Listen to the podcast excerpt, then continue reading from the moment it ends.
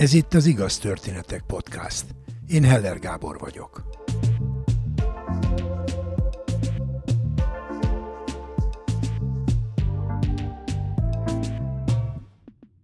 A mai két történet a túlélésről szól. Ritkán kerülünk olyan helyzetbe, amikor az életünk a tét és úgy érezzük, innen nincs tovább. Amikor repülővel utazunk valahová, legtöbbször azzal vagyunk elfoglalva, hogy kiül mellettünk, elfére a podgyászunk, vagy hosszabb utakon az, hogy milyen lesz az étel és mikor érünk oda. És van olyan, aki mindig fél. Fél a felszálláskor, fél a landolásnál, és a legjobban a turbulencia rémíti meg, amikor a légmozgás ide-oda dobálja a hatalmas géptestet. Fenyő Iván is ilyen félős. Hiába ült már rengeteg repülőn. Nem csoda, hogy amikor egy tengeren túli repülés során a fedélzeten pánik tör ki, a legrosszabbra számít. Évekkel ezelőtt Japánban jártam. Egy zen templomban. Abban a zen templomban tanultam egy légzés technikát. Megvan a specifikussága. Mennyi idő alatt kell beszívni, mennyi idő alatt kell kifújni, mit kell csinálni. Mindig is akartam volna Japánba is járni, mindig is akartam volna igazi zen templomba is járni, és akartam volna egy zen mesterrel találkozni. Ebben a zen templomban egy igazi zen mester megtanított nekem egy légzéstechnikát. Évekkel később megyek Amerikába. Kiben röpködtem Amerikából, mert ott volt egy agentem. Különféle dolgokat kellett csináljak, castingolni, megvolt már a, a Jarhead bemutatója, különböző projektekre ajánlottak ki, sokat repültem. Már ismertem az utat, Budapest, Frankfurt, Frankfurt, elé, elébe ki, oké, okay, ott lenni, x ideig, hetekig, hónapokig, majd utána vissza. Los Angeles, vissza, Frankfurt, Budapest. Mindig féltem a repülőn. Ne kérdezz, miért? Féltem.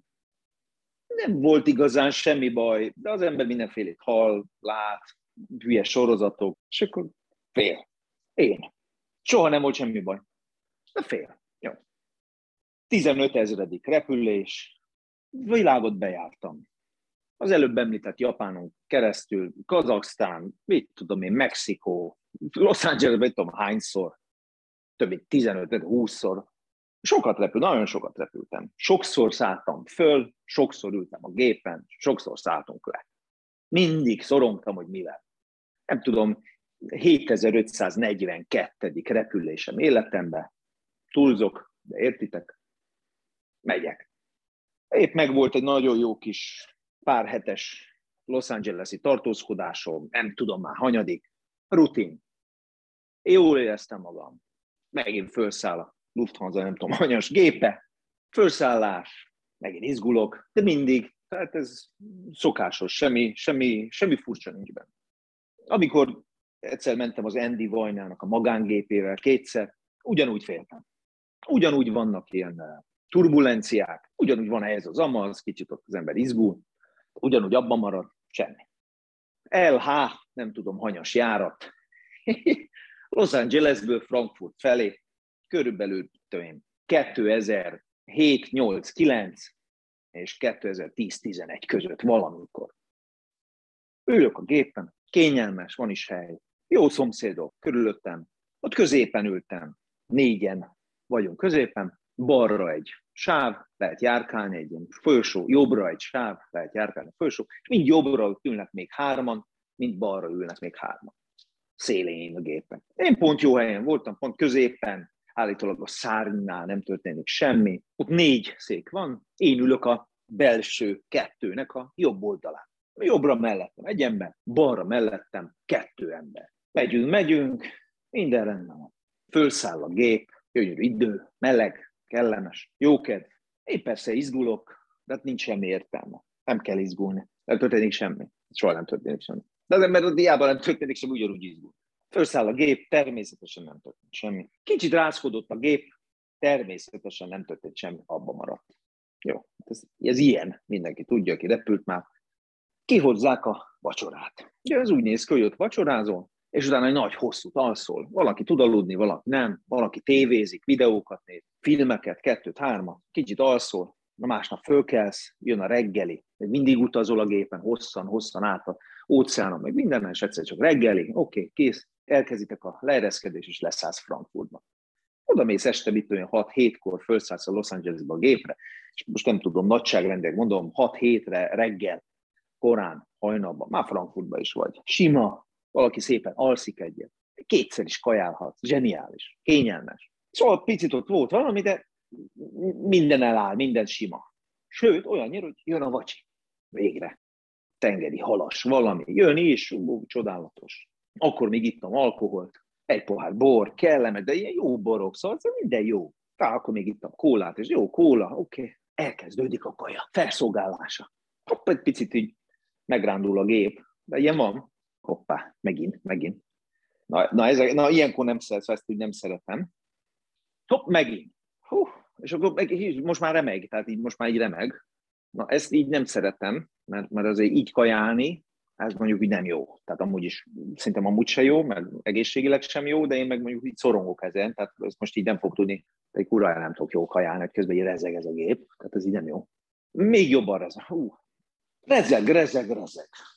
Azért már ilyen volt, semmi, ilyenkor mindig tudod legegyszerűbb körbenézni, látod, hogy halányugat mindenki, csak te ott benned van valami. De meg hoppá, meg ó, most dobott is egyet. Na, hogy megint dob, dob balra kilengett, jobbra, úr, új, új, új, új. Na, ez már kicsit keményebb volt.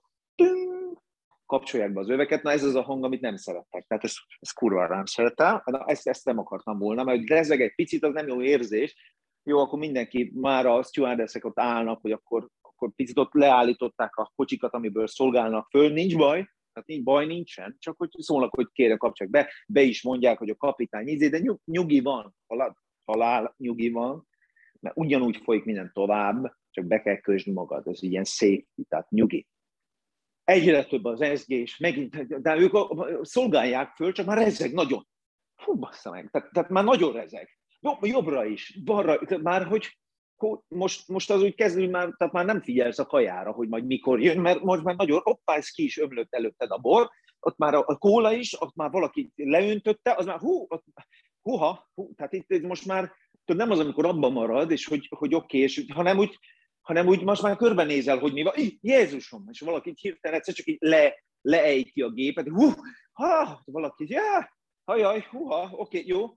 Tehát ott már rendesen megy a helyzet, tehát ilyen még nem volt, azonnal elkezdik, gyorsan kapják a stewardessek, mennek a telefonhoz, ott ha valamit ilyen ideges arccal, de mégis úgy csinálnak, de minden rendben lenne, megkapnak egy utasítást, azonnal gyorsított tempóba elkezdik visszatolni ezeket a, a kocsikat, iszonyú gyorsan, betolja hátra, megszűnik, tehát akik utaztatok, azok tudjátok, akik nem azoknak mondom, amikor megszűnik a felszolgálás, akkor helyzet van. Tehát nincs baj, semmi baj nincsen. Szóval milyen halál nyugi van, kajálni közben nem lehet, nekiömlik, beesik, megrántabb hirtelen, rádesik a forró, nem tudom, tehát hogy, tehát, hogy, tehát, hogy helyzet, helyzet van, de nincs baj, tehát baj nincsen.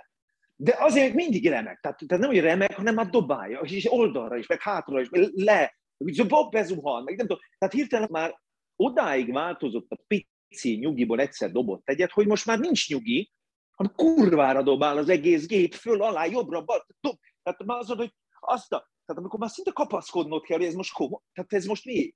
Tehát azt várod, tudod, hogy akkor hirtelen megint csönd lesz, megint dob egyet, de nem volt csönd. Nincs csönd. Dobál. De most már három, négy perc, öt perc, dobál. Stewardessek már ilyen kicsit ilyen majdnem futó lépésben, tehát nem gyorsító, majdnem futó lépésben mennek a helyükre, azonnal lecsatolják magukat, háttal ülnek veled szemben, a menetirányra háttal, mosolyog, miközben nem látod már a fejét, mert annyira dobálja a gép, nem látod az arcát, nem látod a szemét, dobálja, látsz előtted 70 embernek a fejét, ahogy jobbra-balra, puf, kimegy jobbra, puf, kimegy balra, puf, ki lezuhan, fölző, ja, ez, és közben a hang, ja, kurva nagy pánik kezdett lenni, úgy dobált a gép, hogy azt se tudtam, hogy mi van. Belül elkezdtem remegni. Annyira félek, be vagy zárva, azt se tudod, mi van. Úgy dobál, hogy, hogy nem áll meg egy pillanatra sem, de már nem azt nézed, mikor áll meg, mikor enyhül. Dobál, mint az állat. Nem látsz ki semmit.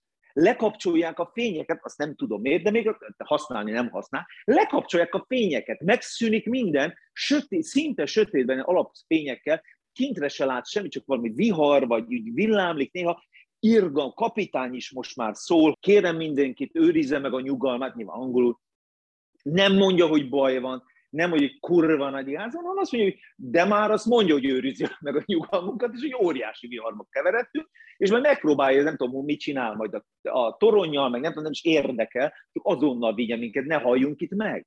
De jogos, mert közben irgalmatlanul dobál. De, de már nem a dobál, hanem pánik uralkodik a gépe. 400 ember, itt a Boeing 740, nem tudom hányos volt már, dobál, mint az állat, és nem tudsz magadról. Annyira féltem belül, annyira remektem belül, hogyha most itt látnátok, hogy mutatom, hogy remegek, de nem kicsit, nagyon remegek, de ez a szinte egy katatomba, Jézusom, így, így remegek, de az nem látszik az a remegésed, nem tűnik fel.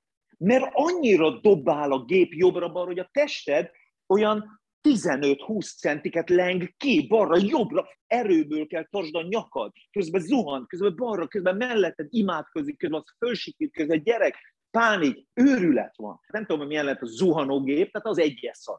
Nem az a jaj félek, ez már nem az a jaj félsz, nem tudsz mit csinálni. Nem tudsz mit csinálni, tehát nem, de gondolkodni sem. Az életedért, de mi az életedért futsz, az életedért szaladsz, az életedért rohansz, az életedért ölsz, semmi, ülsz egy széken, és megdög lesz mindjárt, nem tudsz mit csinálni, és akkor imádkozol, üvöltesz.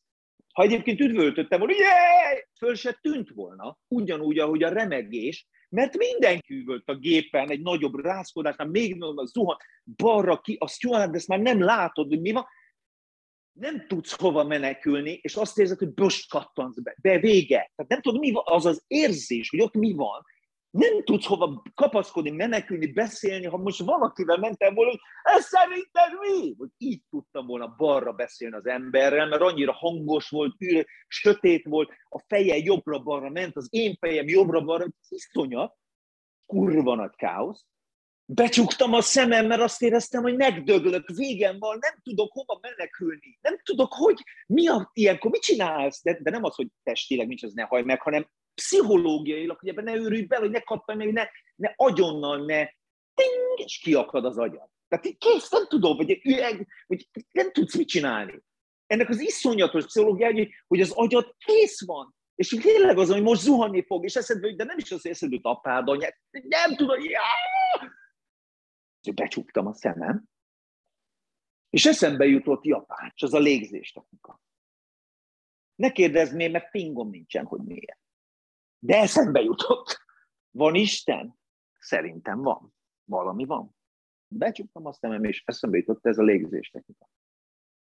A zenemester, a légzés technika, és a legnagyobb óriási külső káosz és pánik dobál úgy a gép, hogy ránézek a lábamra, kinyitom a szemem, jobbra-balra ráng a lábam, lefőrzik, tehát ha nem vagy beköt, akkor kiesek a székbe, jobbra, pánik, üvöltés, becsukod a szemem, most egy nyugodtnak, de kurvára nem nyugodt belül se, valami van, valami olyan erő, valami eszembe juttatta, elvégeztette vele. A legnagyobb pánik közepette ezt a légzés technikát. Tíz számolás, de lassú, tehát egy másodperc közeli. Tíz lassú számolás alatt beszívod a levegőt, tíz lassú számolásig bent tartod, 12 lassú számolás alatt kifújod a levegőt. Ez volt kettő. Tíz lassú számolás alatt beszívogod a levegőt. Közben ki meg rohad a lábad, és Jézusom, meg közben eszedbe jut a fejed, meg mindenki áll, kipánik, rohangál. Tíz másodpercig bent tartod a levegőt, és a 12 másodperc alatt kifújod a levegőt, és számolod, hogy most volt meg harmadszóra, három, Ebből meg kell csinálni százat. Tehát az a legjobb gyakorlat, hogy ebből száz. Tíz másodperc alatt beszívod a levegőt, közben őrület van, zuha, jobbra, balra, föl, pánik, de már kezded elhagyni. Nagyon koncentrálsz, meg kinek van kedve, hülye vagy tíz másodperc, meg hol, meghalsz, Jézus, de te annál erősebb fókusszal kurva keményen csak erre gondolsz.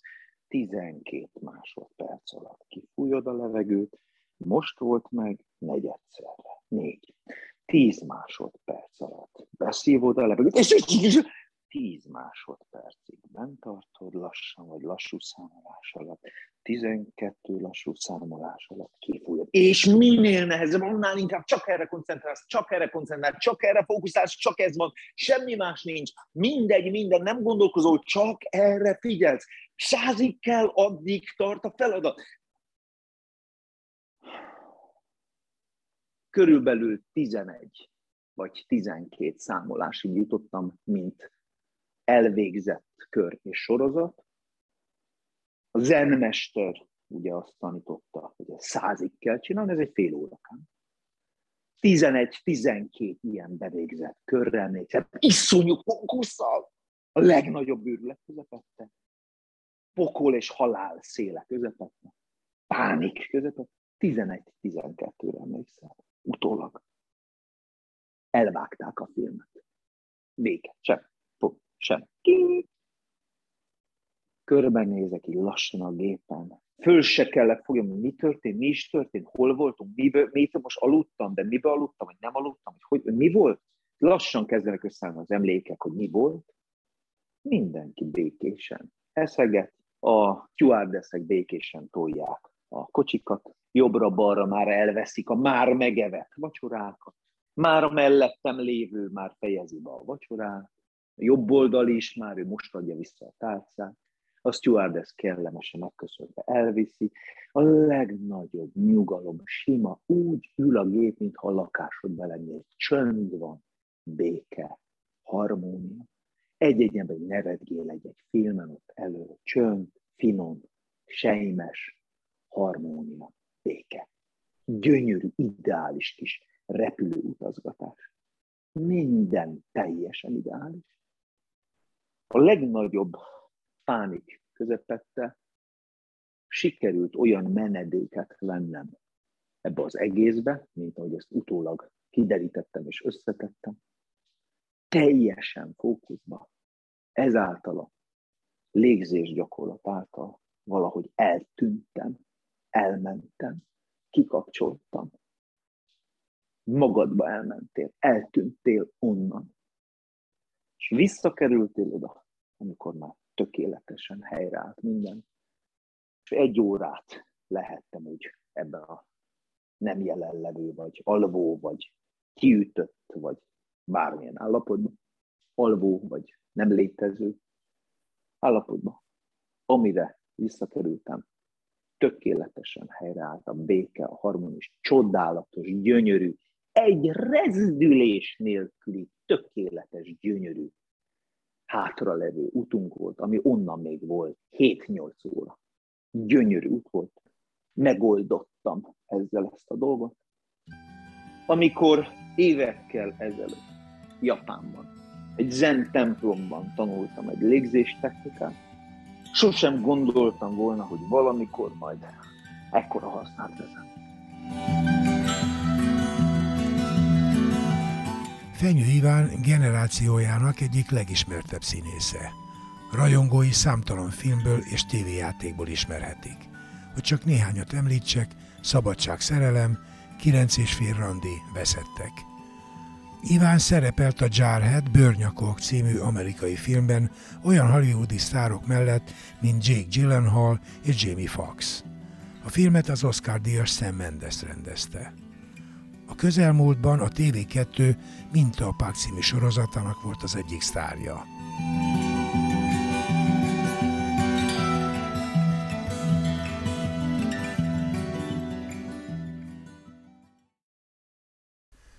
Sramko Péter kamaszként élte túl a kálváriát. Nyolc órán át küzdött az életéért. 1979. augusztusában vagyunk, a rekkenő balatoni nyár kellős közepén. Én 15 éves vagyok, első gimnáziumi évem után eszmélődő kiskamaszként egy vitorlás túrán veszek részt. A vitorlás túra családi körből és baráti körből szerveződött. Három 15-ös túrajolléval kirándultunk a Balatonon. Ezek hagyományos építésű, régi módi favitorlások voltak, ami akkoriban kispénzű fiataloknak elérhető volt az iparci kölcsönző vállalat Boglári kikötőjében. Én, mint legkisebb vettem részt ezen a túrán, 14-en, ugye három hajón, a miénken csak négyen voltunk, a, a többi hajón öten-öten. A három hajó közül az egyiken én voltam a bátyámmal, és még a bátyám egy kollégája, bérmapám felesége, mind 20 évesek, nálam idősebbek, kicsit példaképek, a többi hajón is nálam idősebbek, barát testvéreim, baráti köre, a nővérem a vőlegényével egy közös hajón. És hát így indultunk neki egy, egy, egy balatoni nyári hétnek. A történet maga az, az egy augusztus 4-i délutánon kezdődik, amikor is ellöktük a partot Balatonszabadiban a szüleim telkéről, ami hát ugye ez a közismert déli parti, fővenyes, buckás, strandos vízterület. Hátunk mögött bent a telek, messze hűl a gulyás az udvaron, amit megebédeltünk, és hát ragyogó napsütésben, közepes szélben, kis hullámzásban, hát gondoltuk Balaton-Almádi, egy megfelelő célpont a a következő estére, ahol majd a mólóna benzinfőzővel megfőzzük a kis vacsoránkat. Mert ugye hát a hajóba azért vittük magunkkal mindenféle ilyen komfortábilis dolgot.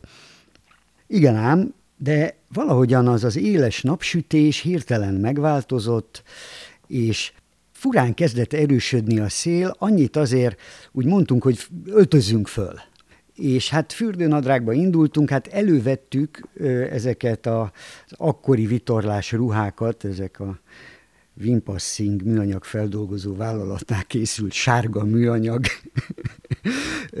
ma már bádognak minősülő ruhák voltak. Nekünk az életünket mentette aztán meg, úgyhogy ezért van ennek jelentősége. Szóval, hogy ezeket felhúztuk, és aztán ugye mi harmadikként mentünk, Előttem én láttam a másik két hajót, a bátyám volt a kormánynál, én a árbóc merevítő kötélen támaszkodtam, fogtam, pipiskedtem, mint, mint, mint, haj, mint vitorlázó, szerettem ezeket a jó helyeket a hajón, ahol egyszerre tudom a szelet, a vizet érzékelni, vitorlákat belátni.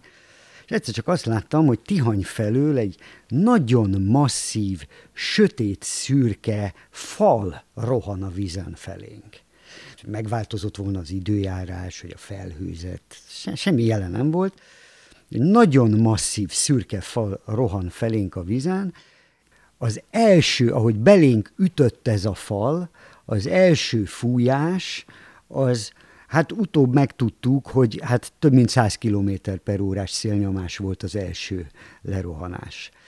Hát ugye ez egy orkán erejű nyomás, azonnal szem előtt tévesztettük a, a másik két hajót, őket elnyelte ez a, ez a szürke fal. Én még annyit mondtam a bátyámnak, hogy nyomt fel az orrát, vagyis hogy hát próbáljon meg szélbe állni, és elengedni minden, de már a hajóban annyi lendület nem volt, olyan gyorsan zajlott minden, hogy szélbe tudta volna nyomni az orrát. Ott, ahol volt, azonnal ö, csíkokra szakadt a vitorla, és lefeküdt a hajó a vízre. Megmondom őszintén, nem volt időm ö, megijedni, a többieknek talán inkább, nekem azért nem, mert, mert én nagyon sokszor borultam vitorlás versenyzőként, persze kisebb hajókon. Hát én érzékeltem, hogy hú, hát ez felborult, de abban a pillanatban elkezdett porzani a víz is, még nem alakult ki hullámzás, csak a süvöltő szeletet lehetett hallani, elsötétült a minden szürke lett, bömbölt a szél, és porzott a víz. És hogy ugye a hajó az oldalára feküdt, én leereszkedtem a, a svertre azonnal, mert az egy nagyon biztos pont a hajófenékből kiálló ö, lemezre, annak a tövére ö, ráállni, és ezzel, ahogy álltam ott, a, a, a nyakam az fölért, vagy a melkasom a hajótest oldaláig, és így lassan elmerült a hajó, sötétség volt, és bömbölt a szél. Most ilyenkor az ember ugye azonnal a társakat kezdi el keresni, és hát nekünk nem nagyon kellett keresnünk egymást, mert egy percen belül mindenki megérkezett a svertre. Szerencsére ez egy hosszú, hosszú acéllemez a, a hajófenéken, arra elfértünk négyen egymás mellé. Én voltam bal szélen, ha jól emlékszem, hajó orra felé, és hát mellettem a többiek, a bátyám, a bérmapám felesége, a bátyám kollégája, így voltunk ott, ott egymás mellett. Beszélgetni nem nagyon lehetett, ordítani tudtunk. Az első az volt, hogy mindenki kötözze oda magát és kapaszkodjon. Ugye el lehetett érni a, az orvitorla behúzó kötelet, a fogsottot, amit végig tudtunk vezetni a hajó oldalán ö, hátrafelé, és ott meg tudtuk kötni, tehát még volt a, a hajó peremen kívül még volt egy kapaszkodási lehetőség, amit én időnként átvetettem a hátam mögé, hogy hátulról is kapjak támasztékot, és így elkezdődött az idő múlása. Ugye ez a süvöltő szélroham és bömbölés, ez egy nagyon picit alább hagyott, és egy a negyed óra, húsz perc alatt kialakult a hullámzás is. Ugye addig tükör sima volt a vízfelület, a vihart megelőző kisebb hullámzás gyakorlatilag legyalulta a szél, és vízpáraként a látótávolság is elveszett. Itt ilyenkor az a kockázat, hogy az ember azonnal felidézte a régieknek a mondásait a balatoni viharokról, mi a teendő, hogy hát meg lehet fulladni a vízfelszín fölött ebben a, ebben a nagyon erős ö, telített ö, páratartalomban, ráadásul ugye levegőt venni is nehéz, mert 100 kilométer rohan a szád előtt. Tehát abból kell leszívnod a levegőt, amit egyébként meg vízpára. Tehát szerencsére ugyan 20 perc, fél óra múlva ez a, ez a páratartalom csökkenni kezdett, és hogy az egész Balaton tükrét megnyomta a viharos szél, hát kialakult a viharos hullámzás. Ami persze új feladat volt, mert ugye ez egy másfél tonnás, nehéz, öreg, vízzel telített hajótest, ami elsüllyedt állapotban a vízfelszínnel nagyjából egy vonalba, kicsit fölötte lebeg. Ami nagy szerencsénk volt, hogy nem fordult át, nem vesztettük el az árbócot, és nem fordult át a hajótest. Mert ha csak a feneke áll fölfelé, akkor nincs mibe kapaszkodni, akkor csúszkálunk. Beesik a svert, és nem tudsz mibe, csak egy, egy mesztelen bálnán vagy. Itt azonban egy eléggé tagolt felület állt rendelkezésre, álltunk a sverten, ezért sem tudott átfordulni a hajó, és ezért sem fúrt le az árbóc. Azt észrevettük, hogy feltehetően sodródhatunk, és ezt így meg tudtuk beszélni ordítva egymással, hogy abban reménykedhetünk, hogy idővel közeledni fog a part. Balatonalmádi és Siófok között vagyunk félúton, ahol a legszélesebb a Balaton. Néha kitisztult az ég, és azt belőttük, hogy a szabadi adótorony, meg a siófoki szállodáknak a szöge, ha nő, akkor feltehetően közeledünk. De türelmetlenek is voltunk, hogy vajon tényleg mozog-e a hajó, sodródik-e. Tudnélik, ha nem sodródik, akkor addig ott kell lennünk, ameddig meg nem találnak. Ott lenni azt jelenti, hogy lassan hűl a víz. Ugye fölkavarodik a, a kánikulás 20 fokos Balaton, és egyre csökkennek a, a, a túlélési esélyek, ahogy gémberedik az ember, ahogy hűl ki a teste. Egy ilyen viharos éjszaka után akár 5-6 fokot is hűl a Balaton. 18 fokos vízben, vagy 16 fokos vízben, ne adj Isten, amikor az nem történt volna meg augusztusban, egészen mások az esélyeid, mint egy 25 fokos vízben. Türelmetlenek voltunk, hogy vajon mozog-e a hajótest sodródik-e a part felé. És akkor eszembe jutott, hogy hoppá, hát a horgony az ott volt az árbóc előtt lefektetve, még amikor fölhúztam a, az induláskor a szabadi partok előtt, hogy vajon az vízbe zuhant-e, és nem tudtam felidézni, hogy megkötöttem-e. Mert hát az ember nem mindig köti oda a horgonyt, le, szépen elrendezi a köteleket körülött, és lefekteti a fedélzetre. Van annak egy kis fészke, hogy nem mászkáljon el jobbra-balra, hogy dől a hajó, de egy felborult hajóról beesni a horgony, az simán beesik. Nem tudtam felidézni, hogy oda kötöttem-e. És akkor volt egy, egy ilyen azóta is kicsit büszke vagyok rá, de azért, mert a bátyám emlegeti mindig, nekem ez eszembe jutott, megbeszéltem velük, hogy az egyik kötélszáron én lemegyek a víz alá, kitapogat, megkeresem, a, tehát átfordulok a hajótesten, elmegyek az árbóctőhöz, és a víz alatt kitapogatom, hogy ott van-e a horgony. és hát ezt ők kötéllel kísérték, megkötöttem magamat a csuklómon, és tehát ugye, ha elhúz egy hullám a hajóról, akkor is vissza tudtak volna venni. És hát megvolt a horgony. Innentől kezdve egy egészen különös időtlen utazás kezdődött.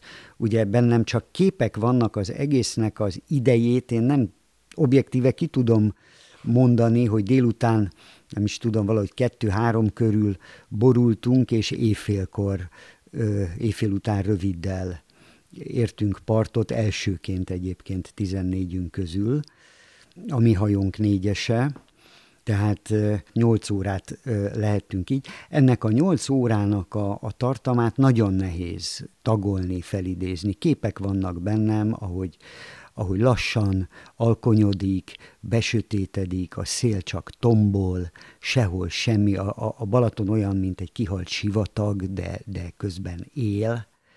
Láttuk elúszni a személyes tárgyainkat, a hálózsákom kifordult a kajütből, elment, egy nyitott könyv lapozódva elmerült mellettem. A bátyámnak a, ő akkor ö, fiatal pap volt, a breviáriuma, láttuk a táskákat elúszni, és ez különös volt, hogy, hogy mennek el tőlünk a dolgok, és az életünk pedig ott van.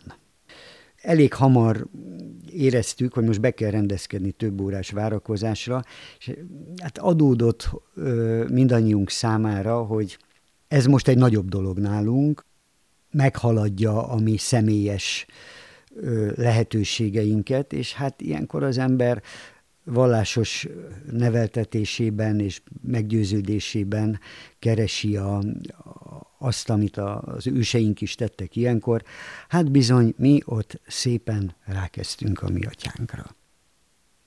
Azért azt az egészet, az egészet valahogy pozícionálta a, a, a belső világunkat. Csak egyszer mondtuk el, de az onnantól kezdve, hogy közösen mondtuk, ordítottuk bele a szélbe, az utána megnyitott az emberben egy belső monológot. És miközben ez a belső monológ, jöttek a képek, a szerelmek, ugye 15 éves vagyok, egyszerre három lányba voltam szerelmes, az előző este a Balatonfüredi mólón, ahol a One Way Ticket szólt, a vitorlás diszkóban, vagy a előtte való éjszaka a Keszthelyi öbölben, ahogy éjjel mindenki alszik a hajón, én kormányzok, és, és szélcsíkról szélcsíkra keresgélem a szelet egy csendesen suhanó hajón. Ezek örökre bennem lévő képek, amik akkor ugye úgy visszatértek. Az életfilmem nem perget le, mint aztán később kiderült a nővéremnek, sajnos igen, mert a, ő a másik hajón nagyon szerencsétlenül esett a vízbe, és beszorult a, a kötélzet és a vitorla közé alá, és hosszú perceket töltött levegő nélkül a víz alatt, míg nem az erőtlen testét emelte ki az egyik hajóstársa, és ezzel mentette meg az életét. És ők fölhúzva a hajó fenékre 12 órát, vagy még többet voltak vízbe, ami nyolcunkhoz képest. De az én belső képeim azok, azok akkor nem is annyira a halálfélelemről szóltak csak, mert nem féltem, hanem azt éreztem gyerekként, aki még nem úgy tud félni, hogy valami nagyon nagyszerű dolog az élet, és hogy nagyon törékeny meg azt is éreztem, hogy valami életre szólóan nagyszerű történik most velem, ami évekig, valószínűleg egész életemben el fog kísérni.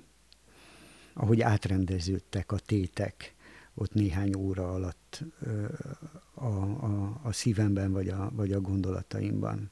Akkor még nem tudtam persze, hogy ez, ez aztán később reflektált történetként milyen hatást fog kifejteni, csak múltak az órák ott a, a fehér habok között. Adott az egésznek egy ilyen érdekes légzés ritmust a Balaton. Tudni, a hátunk mögül süvöltött a szél, ugye vízfelszín közelében volt a, a fejem és az elmerült hajó, amit ugye a hullámok nem tudtak fölemelni azzal a dinamikával, nagyon sok átborult rajta, átbukó hullámok között voltunk, és hogy hátulról jöttek a hullámok, ahogy megütötte a tarkómat, tudtam, hogy most egy légzsák képződik az arcom előtt, tehát valójában be se kell hunyni igazából a szememet. Arra kell ügyelnem, hogy mindig jókor vegyek levegőt. És amikor ben van a levegő, akkor jöhet a tarkón bukó hullám, és a légzsák az arcom előtt. Lassan éreztem, hogy fázni kezdünk, az ujjaimon a bőr fölázott, ugye ilyen rücskös lett, mert sokat van a fürdőkádban. Aztán egy idő után éreztem, hogy most már nagyon fázunk, akkor megbeszéltük ottan egymással, mert ugye humorizálni is próbáltunk egy picit, hogy most szabad bepisilni, mert akkor az ebben a sárga korabeli vitorlás ruhában még néhány percig lötyög a meleg pisi az ember lába körül, az az egész érdekesen otthonos érzést adott. Tehát gyakorlatilag, mint egy ilyen pelenkás korba regrediáltam volna, és biztonságot adott, ez érdekes. Most jut eszembe, hogy a bepisilés, ez biztonságot adott ott akkor. De hát sajnos nem tudtam eleget pisilni ahhoz, hogy kitartson a, a lábamon a melegség, és lassan ránk sötétedett. Akkor is ugye, hát láttuk, hogy van remény, a part az közeledik, mert a, az egész őrjöngő természet fölött a szabadi adónak a, a repülőknek szóló piros villogója az, az látszott, és volt a szálloda tett, a szállodának a fényei látszottak, akkoriban nem volt még viharjelzés, csak rakétás, nem voltak sárga villogók a víz körül, tehát nyílt, nyílt a szög, és közeledtünk. És akkor aztán újra ugye észnél kellett lenni, mikor éreztük, hogy már közel van a part, és elvileg nagy a kísértés, hogy kiússzunk. De hát azért azt tudtuk, hogy hajót elhagyni csak akkor szabad, ha az elsüllyedt. Tehát mindaddig, amíg úszik bármi körülötted, addig abba kell kapaszkodni, hajót elhagyni és kiúszni, megpróbálni életveszélyes, és akár 50 méteren belül fulladáshoz vezethet. Hát ugye kihűltünk, kimerültünk, levegő alig van a víz fölött. Tehát azért ez... Úgyhogy azt mondtuk, hogy az utolsó pillanatig kitartunk, a, a part közelig, és csak akkor hagyjuk el a hajótestet a, a, a part irányába, amikor a felborult hajótest beágyazódott az iszabba. Ugye a hullám egy, egy darabig görgette, görgette ezeken a homokpadokon, csúszott rajta, csúszott rajta, és volt egy pillanat, amikor a víz alatt visszaállamló hullámzás telerakta már iszappal, és elkezdett a, ebbe a balatoni homokkal, elkezdett beágyazódni az iszabba, és amikor ez bekövetkezett, akkor azt mondtuk, hogy most szépen összekapaszkodunk, fogjuk egymást, tartjuk egymást, és elindulunk a part felé.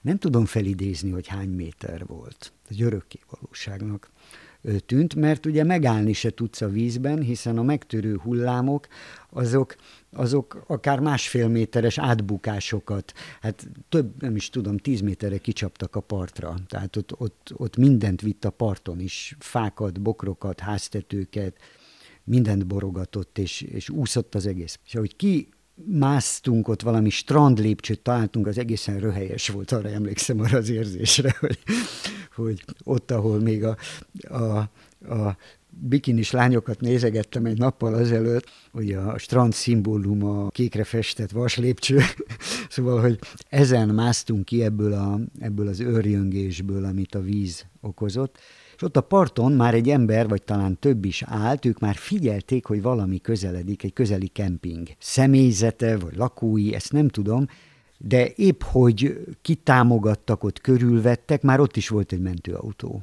Tehát ők már tudták, hogy ide mentőt kell hívni. Ebbe a mentőautóba akkor mi, mi bekászálódtunk, vagy befektettek, és bevittek a Siófoki kórházba. Nagyon emberséges volt a, a mentős, mert a bátyám okosan megkérte, hogy kanyarodjon be abba az utcába, ahonnan elindultunk a szüleim telkéről, Balaton Szabadiból, telefon nem lévén ugye akkoriban, hogy értesítsük a szüleimet, hogy meg vagyunk. A mentős kikapcsolta a szirénát, bekanyarodott az utcába, a bátyám éppen csak, hogy beszélt az a mentőautóból az édesapámmal, és akkor utána vittek minket be, be Siófokra. Édesapám története ebben egészen, hogy mondjam, most már apaként fel tudom fogni, hogy mit élt. Tehát három gyereke volt akkor ezen a három vitorláson, a hajó közül kettőn, és ő pontosan tudta, mint szintén régi balatoni vitorlázó, hogy itt bármi megtörténhet, és akár el is veszíthetik mind a három gyereküket a szüleim. Azon az éjszakán öten haltak meg, tizennégyen tűntek el, azok mi voltunk, lassan megkerültünk. mind a tizennégyen ö, túléltük ezt. Édesapám autó se volt akkor, gyalog tolta be a biciklét a, a, a szélviharban a siófoki rendőrségre. Erős hangú, határozott fellépésű ember volt.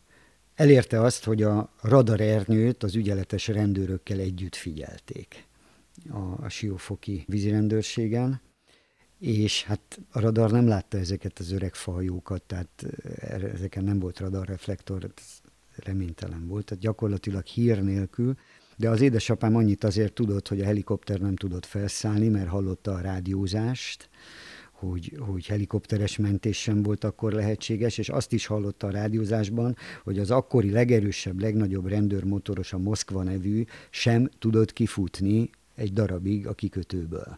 Úgyhogy minket kerestek volna, és aztán amikor ki tudtak futni, kerestek is, de nem találtak meg egyikünket sem, mi magunk jutottunk partra.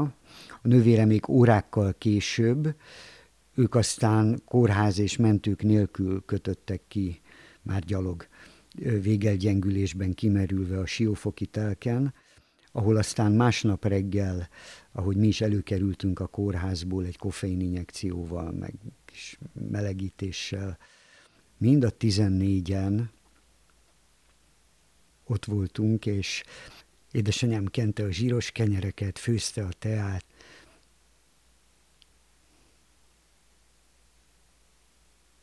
Igen. És mindenki sírt a boldogságtól.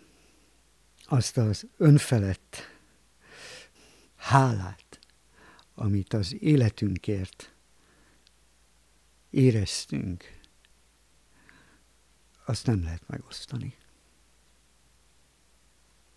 Aztán ez a, ez a 14 ember, kiki a maga útját járva elvégezte a saját munkáját. Ezzel kapcsolatban mindannyiunknak központi története ez a, ez a történet, olyannyira, hogy, hogy azért, mint minden minden nagy dolog kapcsán megszületett a, az igény és az elhatározás, hogy a, a sógorom, akinek valójában a, nem is tudom, talán a házassága is ekkor pecsételődött meg végleg, bár a jegyűrűjük már ott volt a Balatonban akkor, és elúszott egy táskába, de valaki megtalálta és visszaadta a parton. Szóval, hogy ő elkezdte megszervezni tizen év múlva az első találkozót, ahol már ezek a fiatalok 30-as, 40-es férfiként és nőként, sokan gyerekkel, kapcsolattal jelentek meg, és néztünk végig az életünkön, és néztünk végig magunkon. Azóta is a kerekéfordulókat ez a 14 ember megünnepli, de nem csak ez a 14, mert különös módon valahogy számon tartjuk azt, hogy a, a mi életünk megmaradásával még hány élet jött a világra. Most már 70 fölött járunk.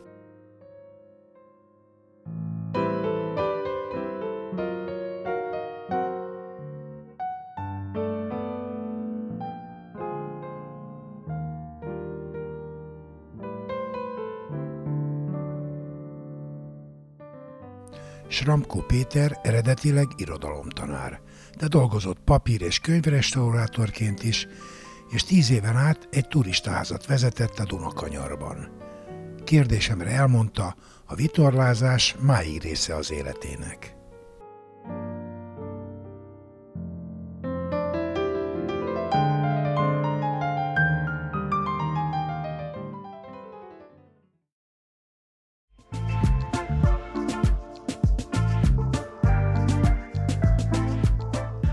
Se túl fiatal, se túl öreg ahhoz, hogy te is mesélj egy történetet. Írd le egy oldalon, vagy vedd fel a mobilodon, és küld el az igaz, kukac, igaztörténetek.hu e-mail címre. Várjuk! Kövess bennünket a Facebookon. Igaz Történetek Podcast. És ha tetszik, oszd meg barátaiddal. Biztos ők is szeretni fogják. Ha nem szeretnél elszalasztani egy epizódot sem, iratkozz fel az Igaz Történetek podcastra kedvenc lejátszódban.